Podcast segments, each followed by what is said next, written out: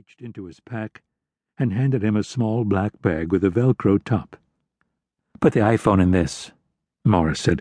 It's a signal blocking pouch. It prevents your phone from talking to any friendly or unfriendly networks. Handy, said Weber appreciatively. He inserted his phone in the pouch. You want to know how vulnerable you are, Mr. Weber? I'll show you later at the Rio. What you see there will frighten you, I promise. That's why I came, said Weber. An hour later, after Weber had unpacked his bag and made some business calls on the hotel phone back home to Seattle, the two men were in a taxi taking the short ride from Caesars across I 15 to the Rio, which was hosting the main events of the convention. Morris led the way. He'd changed into a black hoodie. On the way in, he got nods from occasional passers-by. Weber wondered whether these were other intelligence officers trolling for talent, or agents inside the hacker world, or perhaps just kindred spirits. They stopped to register at a VIP booth just outside the main convention area.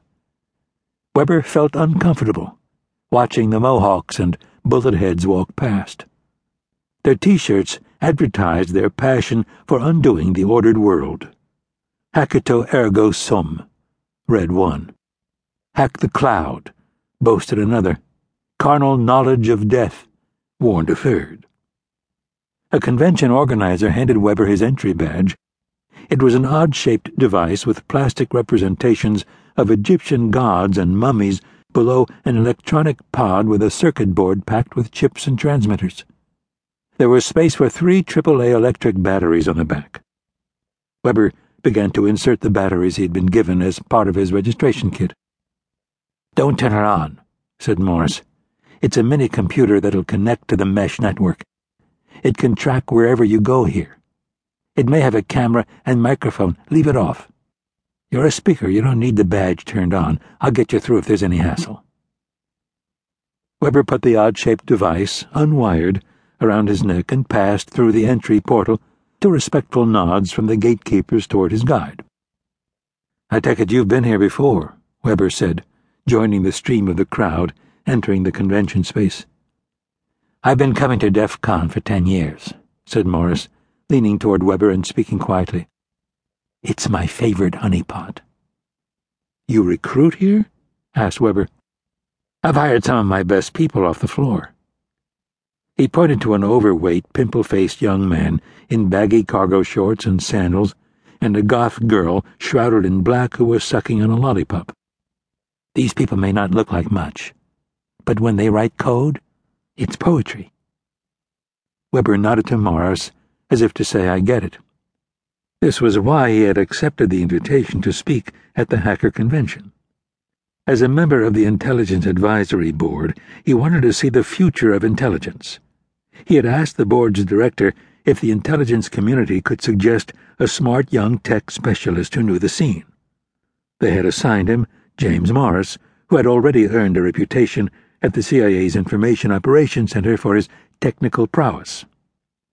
Come on, sir, I want to show you something scary, said Morris, leading the older man down a long, black walled corridor to a crowded area at the center of the convention space. They moved through a knot of people who had dressed as if for a Halloween party. Eventually, they came upon a jumbo screen framed by cardboard cartoon cutouts of sheep standing in trench coats and sunglasses.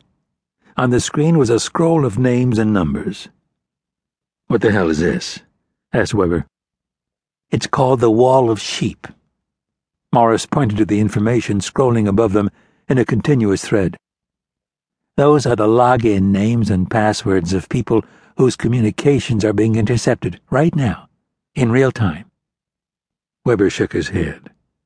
His hand went to the cell phones in his pocket. It's that easy? he asked. This is slow. You should see what I can do with my machines at the agency.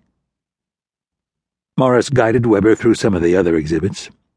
They wandered into an area called Lockpick Village, which was devoted to cracking physical locks on doors, windows, safes, and anything else that could be locked. They strolled past booths where vendors offered specialized computer gear, cheap circuit boards, t shirts, beer.